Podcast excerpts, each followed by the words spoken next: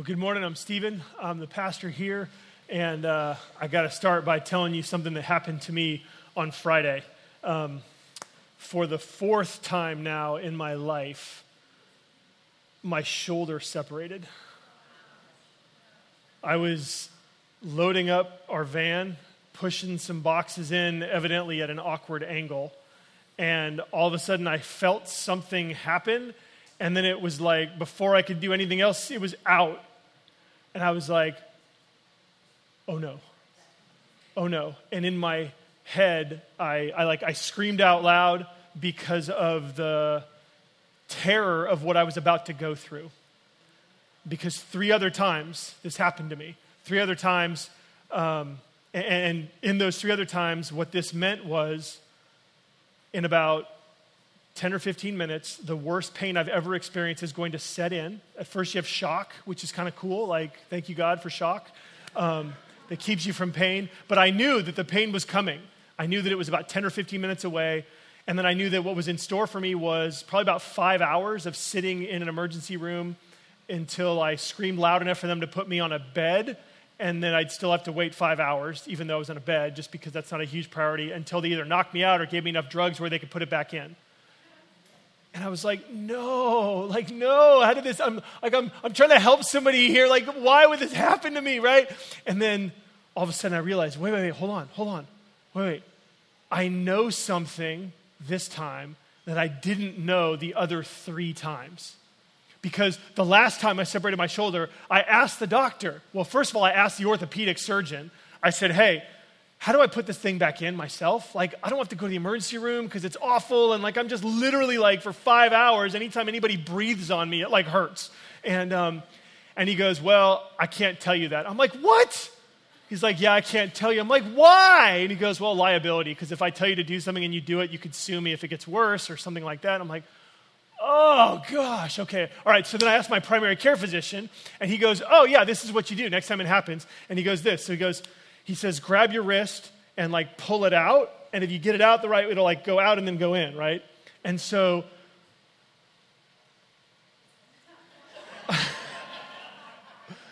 so um, the other thing that I did was I had this conversation in the office upstairs with Mike, with our own beloved Mike, whose shoulder has gone out on him 11 times, he says. And he was like, oh, actually, this is how you do it. You got to grab the side of a door or whatever, and you kind of lean back, and that's how you do it, right? So, so there I am. I'm like, I got 10 minutes. 10 minutes where this isn't going to hurt so bad. I got to be able to put this in. Like, I, I, I can't go through that again. Like, oh. And so, all right, so I grab my wrist and I pull, and nothing happens like, no, this isn't working. What do I do? And I'm like, did he tell me to do? And I was like, wait, wait, Mike, Mike's advice, Mike's advice. Okay, so I grab, you know, when the car doors, like the doors open, the windows open, you can grab onto the, you know, it's like this thing right here. So I stick my arm on this and I hold onto it and I'm like, oh God, oh God, oh God. And so I lean back and all of a sudden,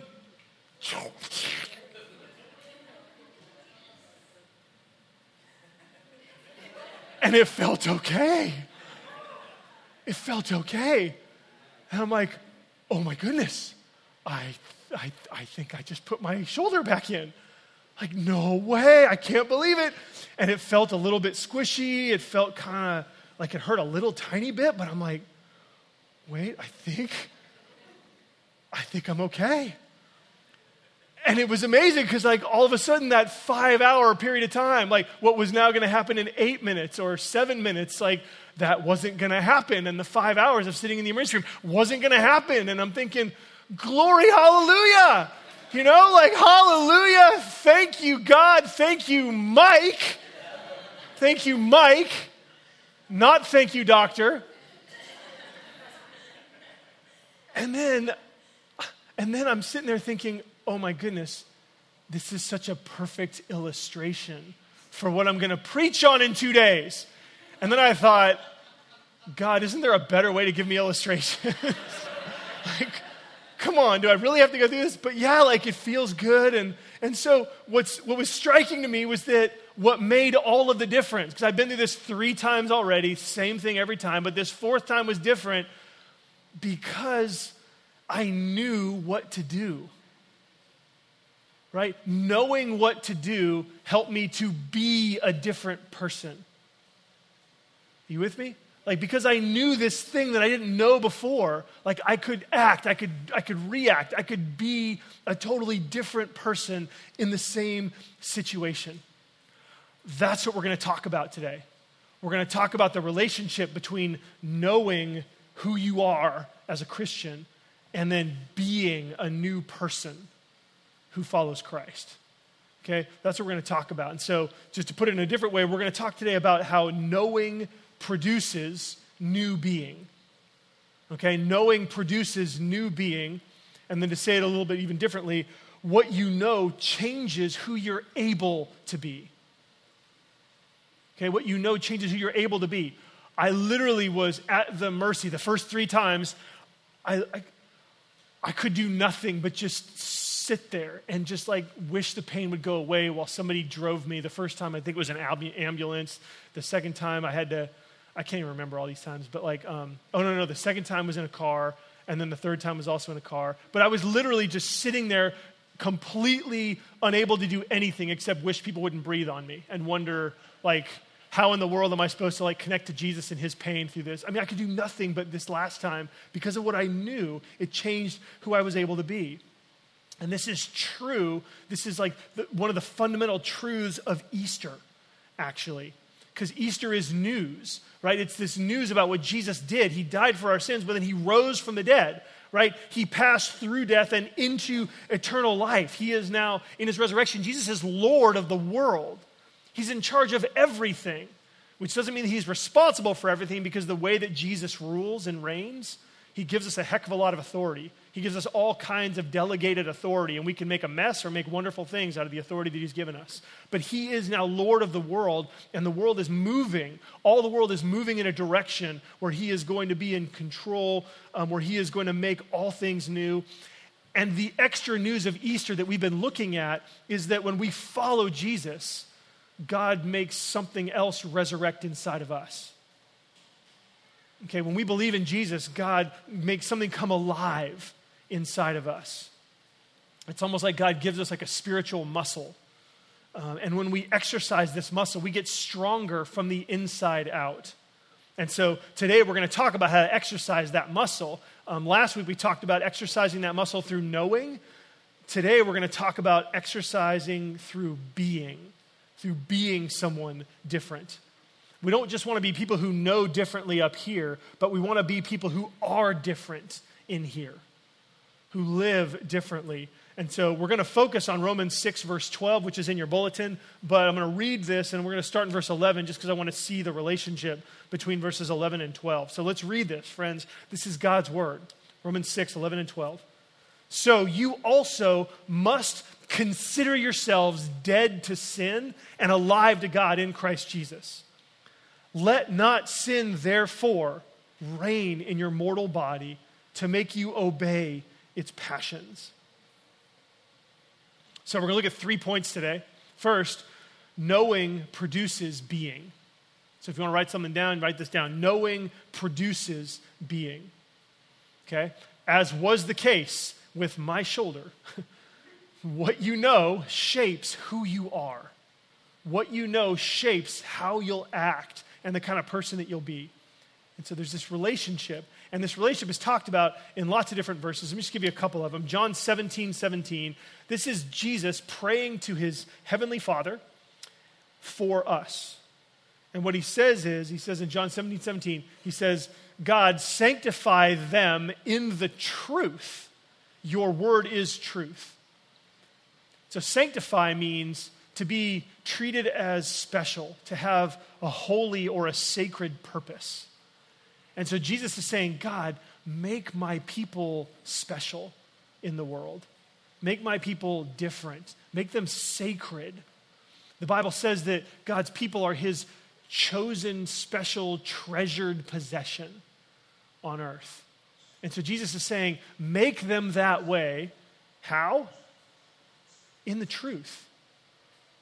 Make them that way in the truth. Your word is truth. So, what we see here is that it's God's truth. It's the communication of truth that actually makes us the kind of people who are special, sacred, and treasured by God. And then Romans 10 17 says this it says, So faith comes from hearing, and hearing through the word of Christ. So, the reason why people believe the gospel, the reason why people follow Jesus is because they hear him. They hear the good news of Jesus and they find themselves believing. It begins to make sense to them as they hear the message of Jesus, as they hear that Jesus came and died for our sins, that Jesus rose from the dead, that Jesus then ascended into heaven and sent his spirit to fill our hearts so that we're never alone. He sent us his spirit so that we would have his power, so that we would have his presence, so that we would have his love. People hear that and they think, wow, I want that. Or they think, wow, like I was talking to somebody today, I was doing a, a Bible study with somebody, and a friend was, was there and was like, oh, yeah, hey, I'll take off while you do your study. We are like, no, stick with us. And it was so interesting because this person who stayed with us, we were talking about Ephesians chapter 2, how we were dead in our sins. And I was a little nervous because that's kind of bad news ish, you know, like we're dead in our sins in which we walked according to the course of this world. And we were by nature children of wrath. I'm like, dang, like, okay, God, you know, got to work here. And so I said, you know, this is what Paul is saying about himself He's saying, like, we were by nature children of wrath. And this is just describing the brokenness that characterize our lives. And the friend was like, Yep. yep, that's how it is, isn't it? And I'm like, Yes. So faith comes by hearing, by hearing the message. And so, again, it's knowing. We hear the good news, we know, we learn, and we actually receive faith that transforms everything in our lives. And so the point here that these two verses give us is that knowing produces being. If the gospel is true, then you can be someone new.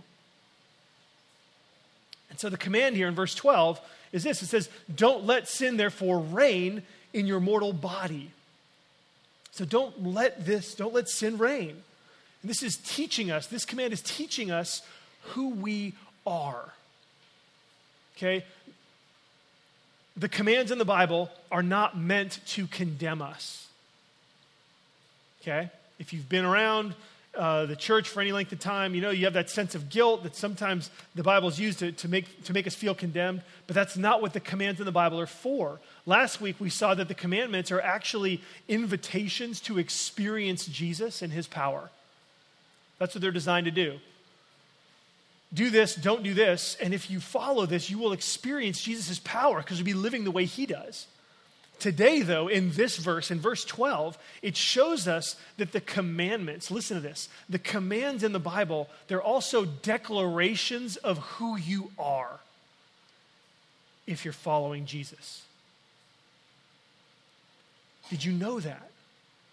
Did you know that you could read the commands in the Bible and know that God has made you to become someone who does this.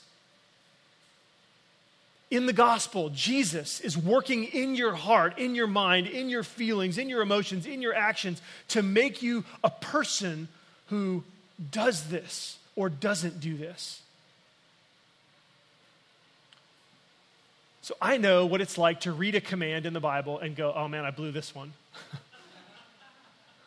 And that's appropriate because God does want us to be humble. He wants us to ask for forgiveness. He wants to cleanse us so that we'll know that He loves us and He still loves us and He's with us.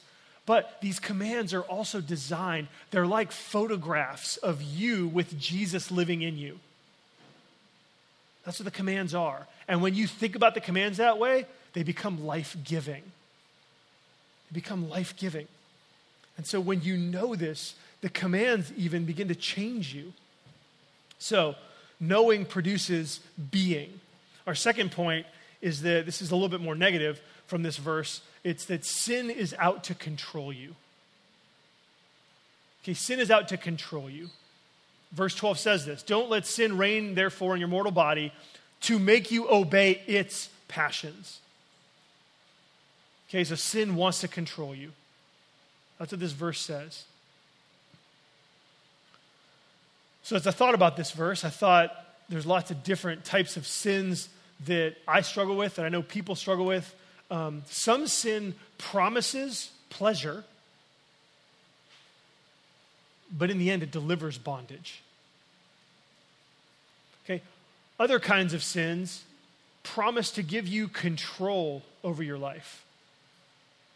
Right? If you would give into your anger, you could really control the people around you. They would cower, they would not want to upset you. And if you use that anger, you can get control of your life. So that's what it promises. Sin promises to give you control, but it delivers slavery. Still, other sin promises to protect you, um, to hide the truth, to hide what's going on inside, to hide your feelings. But it lies, and it wants to control you. Jesus said this, and this is really, really powerful. In John 8, verse 34, it says, Jesus answered them, Truly, truly, I say to you, everyone who practices sin is a slave of sin. Ouch.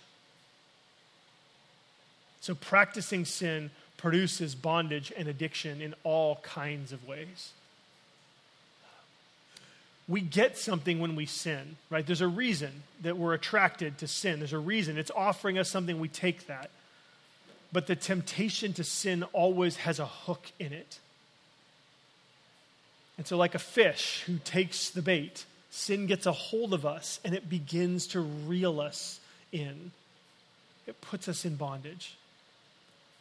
And so don't let sin control you. Don't let sin reign over you as though it's your king.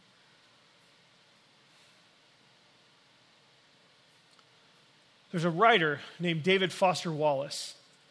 Um, he is an atheist. And I'm going to read you some things that he said, and they absolutely blow my mind that someone who doesn't believe in God would articulate these things. Because even without God, he could see how sin takes control over us. So I'm going to read some, it's, it's kind of a long quote. So I'm going to read some things, break it down, and, and then read some more.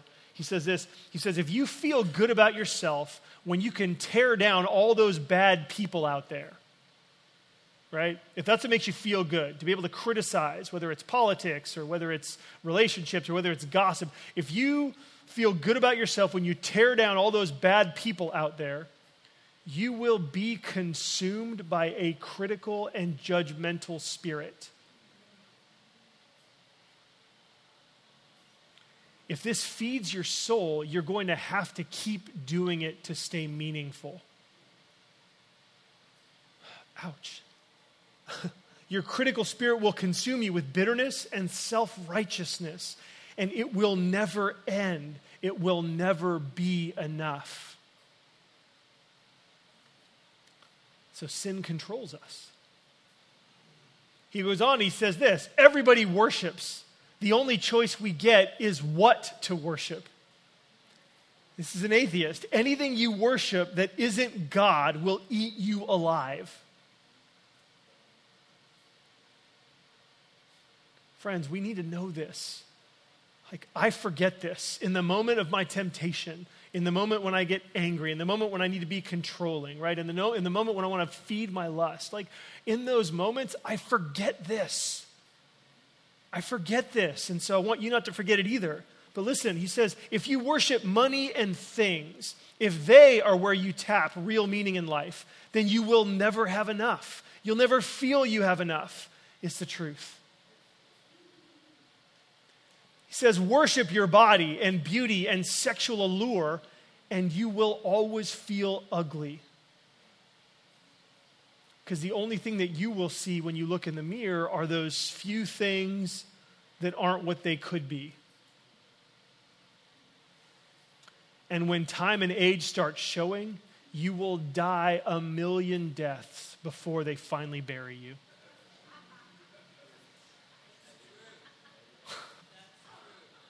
How many of you died this morning getting ready for work, getting ready for church, right? Um, he goes on, worship power, and you'll end up feeling weak and afraid, and you will need ever more power over others to numb you to your own fear. Worship your intellect, being seen as smart, and you will end up feeling stupid, a fraud, always on the verge of being found out. man, sin just wants to control us. It's not good for us. It doesn't want us to be happy, it wants to destroy us. He says this the insidious thing about these forms of worship is that they're unconscious. These are our default settings. It's just who we are by nature. We are dead in our sins. And so these are the passions that sin makes us obey. And if you let sin reign, it will make you obey it. Listen to this. The sinful desires that you have, okay, those moments when you want to be aggressive towards someone, the sinful desire to hurt someone else, the sinful desire to withdraw and manipulate by holding back your emotions right? The sinful all the sinful desires that we have those sinful feelings that you have those are sin asking you to let it reign. like that is sin coming to you when you feel that way that's sin saying can i rule over you when I think about that, I think, oh my goodness, like, no, hell no. God, no. Right? And we have to remember this. This is why this verse is teaching us this. And so, like, in the moment, we need to ask ourselves do I want my life to be characterized by this desire? So, when the feeling comes and you feel tempted, right, for those temptations that come and don't just like, you know, just Sometimes we think about this afterwards, right? Um, but when that feeling comes, ask yourself do I want my life to be characterized by this desire? Like, really, do I want this to be actually part of who I am? Do I want this desire to be one of the things that controls me? Do I want my life to be controlled by this? I mean, these are the questions that we need to ask ourselves in the moment. And if you're like me, sometimes we don't ask ourselves these questions until after we fail. Right? And that's okay. I mean, it's not ideal, but that's okay. Because even after we fail, we still need to ask ourselves these questions. Because if you ask yourself these questions honestly, do I really want my life to be characterized by this, by this desire? Do I want this desire to reign over me? You say, no. No, I don't. I want Jesus to reign over me right?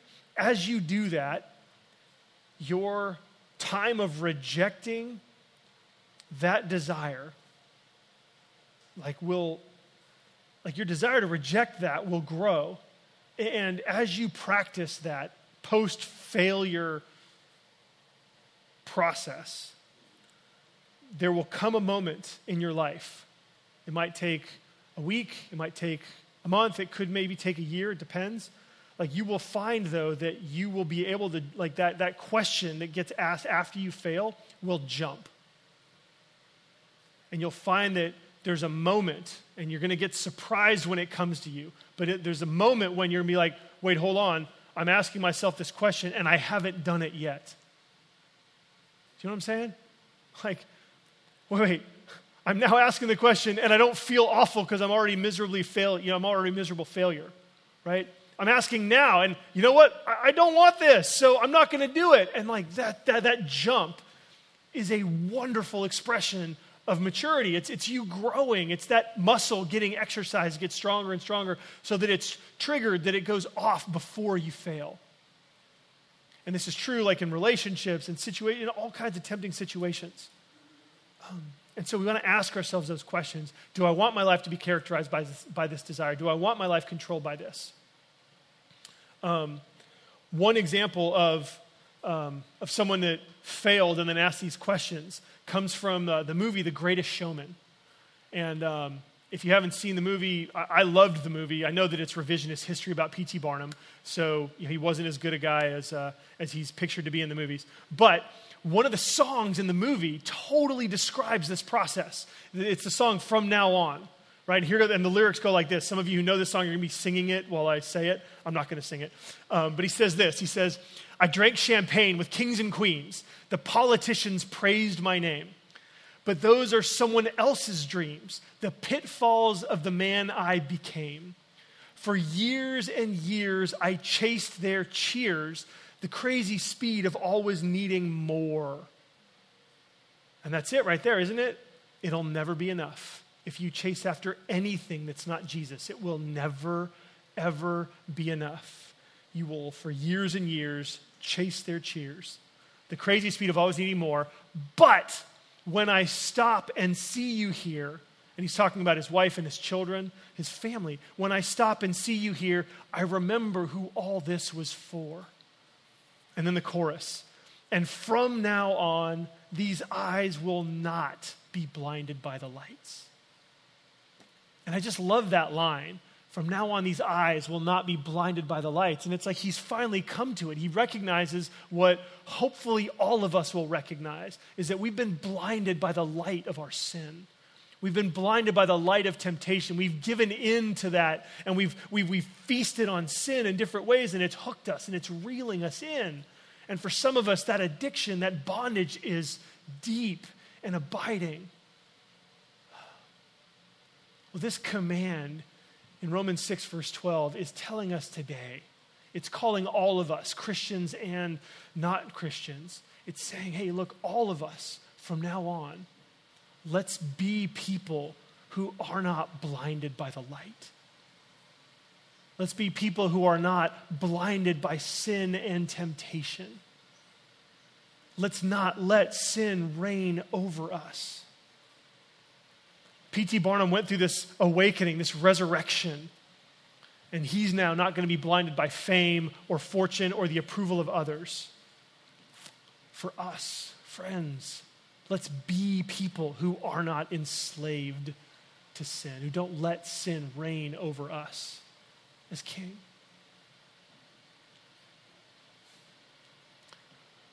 And it's a struggle, isn't it? It's difficult. There is real pain and frustration, especially when you know who you are and you don't do it. Right? The constant need to confess our sins. I mean, ugh, it can feel so awful, right? That we have to keep coming back. I mean, what kind of person am I really when I will do things that I shouldn't do over and over and over and over and over and over again? So, if you struggle with this, then like I know how you feel. welcome to the family. Um, welcome to my family, anyways. Um, family of yeah, just join me. Um, but also, the guy who wrote this letter also understands your struggle.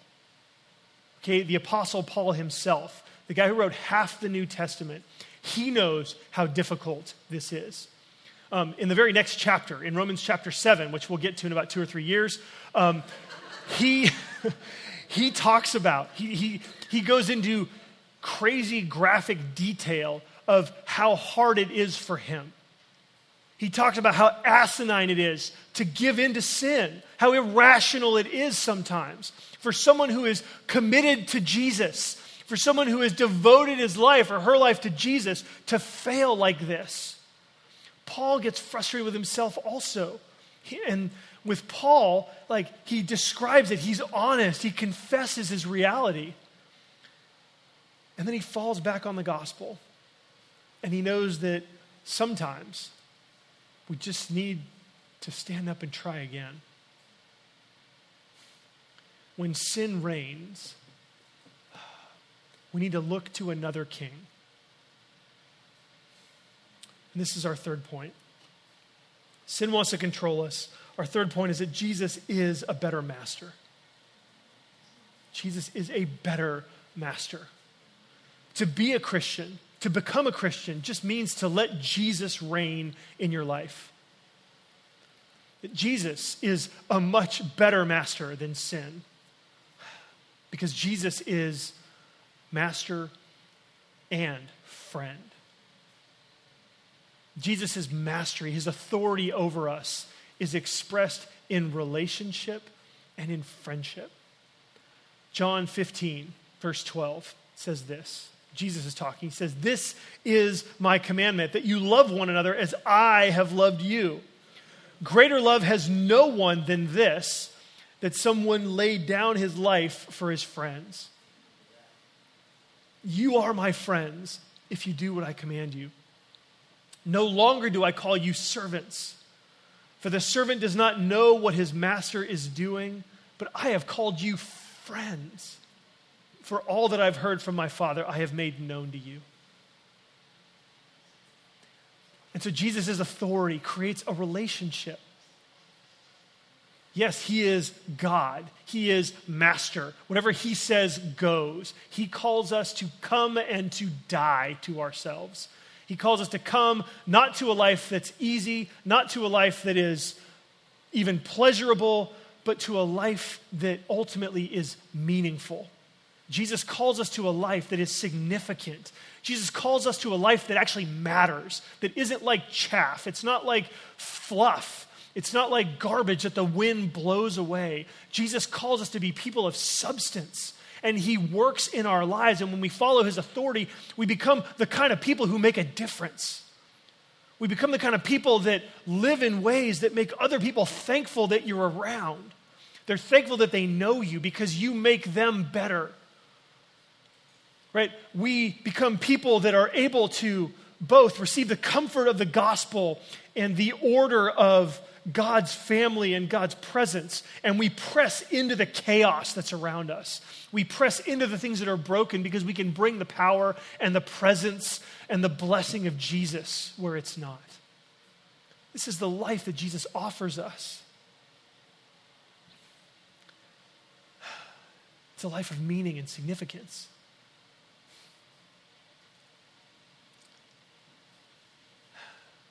Now, there's a lot of people that are afraid to trust Jesus with their lives. And it kind of makes sense, right? Because, gosh, what does that look like? What does it mean? What does it mean? Like, how can I trust someone with everything? Like, how can I make Jesus the complete and total authority over me? And whatever he says, I'm going to do. Whatever he, wherever he leads, that's where I'm going to go. I mean, that should freak you out. If it doesn't freak you out a little bit, at least, you might, you either know Jesus really well or you don't know enough about his call right? One of the two, right? Um, we have to remember what he's done. We have to remember what he's done. That the Jesus who calls us to this kind of life, to this kind of obedience, that wants to be our master, is also our friend. Greater love has no one than this, that he lay down his life for his friends. And Jesus said this, and less than 24 hours later, he did that. And so you can know, I can know, we can know that following Jesus, that we can trust him because he has given his life for us. He's given his life so that we would know his love. We would know that he uses all of his authority, all of it, every ounce of Jesus' authority, he uses to serve us, to make us people who are glorious, to make us people who are significant, meaningful, and make a difference.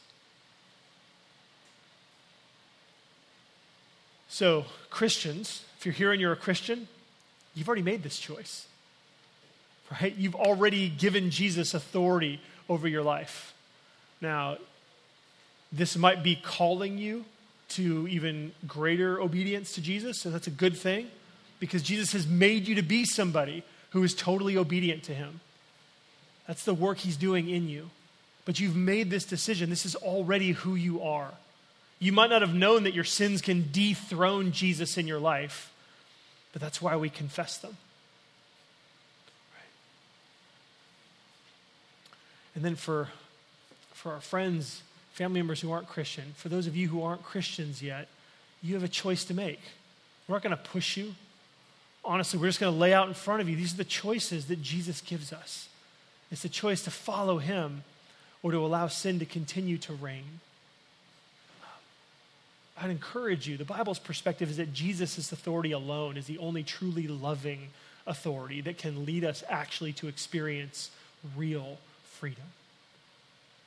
So commit to him. Commit to him.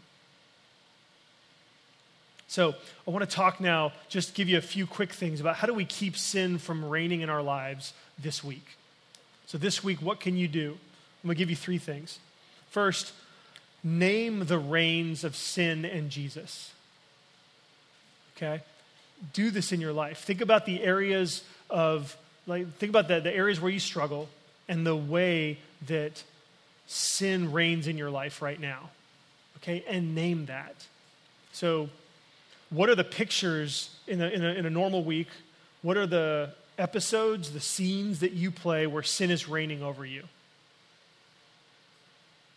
Where are the areas where you struggle, where you fall, where you fail? Um, you need to describe that. I'm encouraging you to write this down like, oh, this is me when sin is reigning over me. This is what I look like when sin reigns over me. This is what I talk like when sin reigns over me. This is what I feel like when sin reigns over me. Name the reign of sin and how sin reigning over you manifests itself in your life. Okay?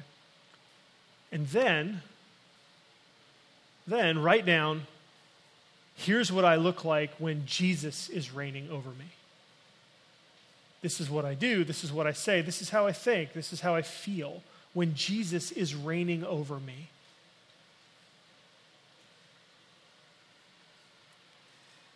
When you rehearse that, when you review that, it will give you the experience of resurrection.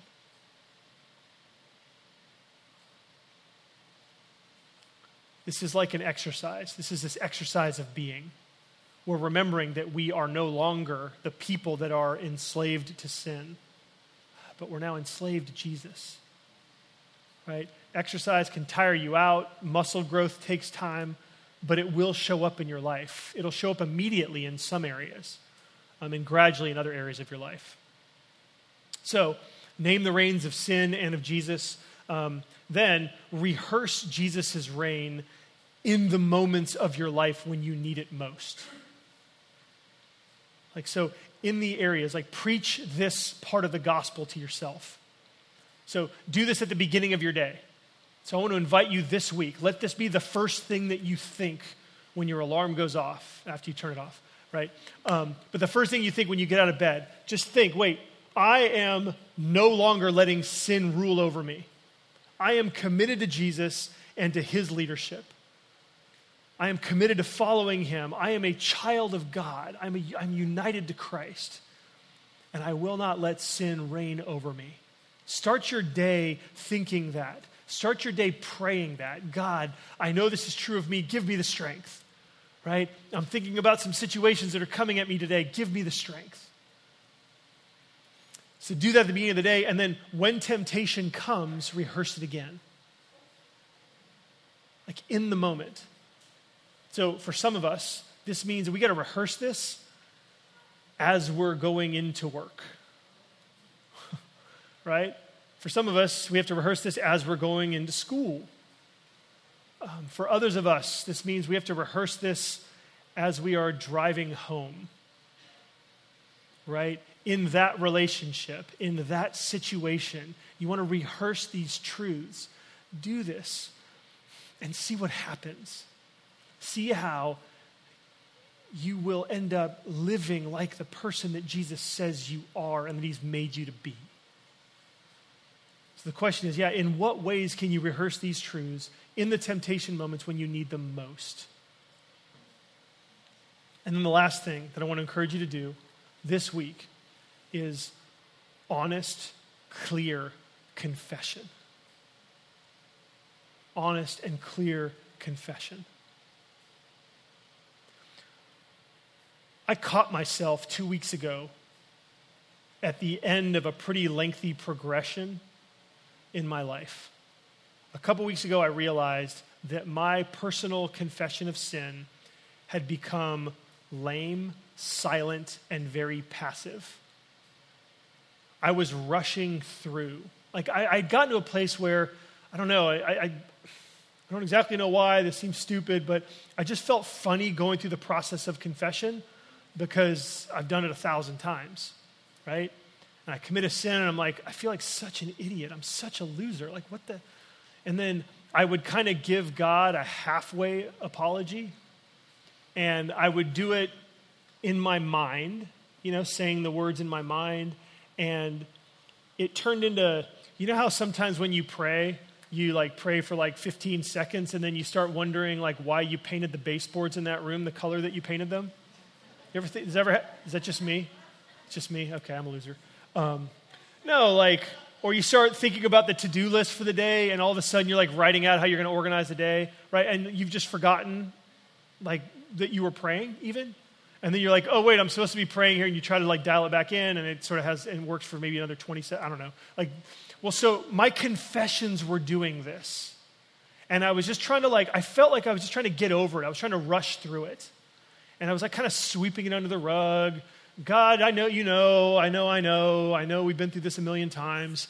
Um, look, what really matters is like if I'm just going to do it differently next time, right? So why don't I just get on with it? Like this is what was going on inside of me. And I realized that I was living as though I didn't have a relationship with God at all. I was living as though God didn't care, and I wasn't even really talking to Him at all. And so what I did was I said, okay, I, I was I, I, started to I, I sat down and I walked into the presence of God and I spoke out loud as though I were sitting before my Father in heaven. And I said, God, I am sorry. I have failed you. I don't know why I did this. I don't know how this happened. You know, like, and I feel like such a failure. And I feel like I've been here a thousand times. We've talked about this before. I feel like a lightning rod for sin. God, I don't know why this happens to me. I hate that this happens to me. But I want you to know that I hate that I did this. I'm really sorry. And I'm seeing some of the things, like some of the decisions that I made that put me into this place. And I'm sorry. And then I started wondering, God, like, is this really who I am? Like, is what I'm doing actually, like, is this the definite, like, is this the reality of who I am? Someone who commits this kind of sin all the time. I mean, maybe I'm not, like, God, where, is there a reality down below? Is there a reality underneath? Am I even like, am I even yours? And I think it was because I was, I was treating my sin as though I'd actually hurt my Heavenly Father, because I had. I was treating God as though He actually cares about my sin, which He does. Not to condemn me, but because He wants to work it out of me. And God actually responded. God said, Stephen, I'm here. I'm always here. Stephen, I'm glad you're coming to me in this new way. It's been a while. And he said, Stephen, yes, there is a reality that's deeper than what you've done. There is a reality. You are my child, and I am your father. I have not cast you off, and I will not cast you off. And the proof, the proof, Stephen, that this reality is true and it exists underneath what you've done is that you're willing to confess it. Is that you're willing to agree with me that this is bad. Not just wrong, but it's bad for you. And I am here, I am with you, I forgive you, and let's talk about what we need to do going forward.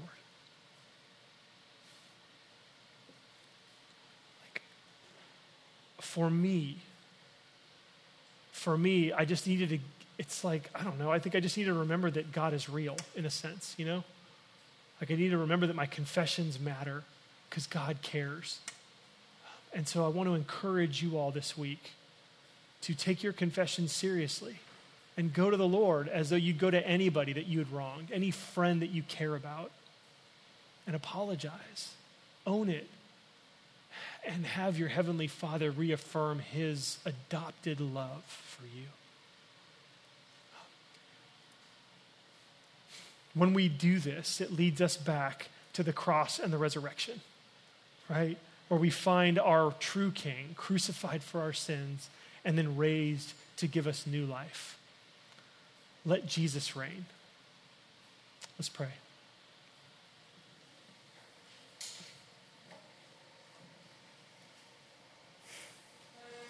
Jesus, draw near to us now. Put your loving hand in those areas of our lives that we need to come clean with you. Move us to confession now. And help us to dethrone sin in our lives right now so that you would reign. We thank you that your love doesn't depend on our performance, it depends on your grace. Forgive us according to your grace, we pray in your name. Amen. We're going to receive our offering next. And so if you're going to give, please take a moment and prepare your gifts. And I just want to remember, want, want to remind you that whether you give now or you give online during the week, that, um, this is a gospel that is really good news that our city desperately needs to hear. And every gift that you give on Sundays, online, it goes to help our church to bring this message into us and into our city. And then remember, if you have a connection card, please remember to fill this out and drop it in the offering basket as it goes by.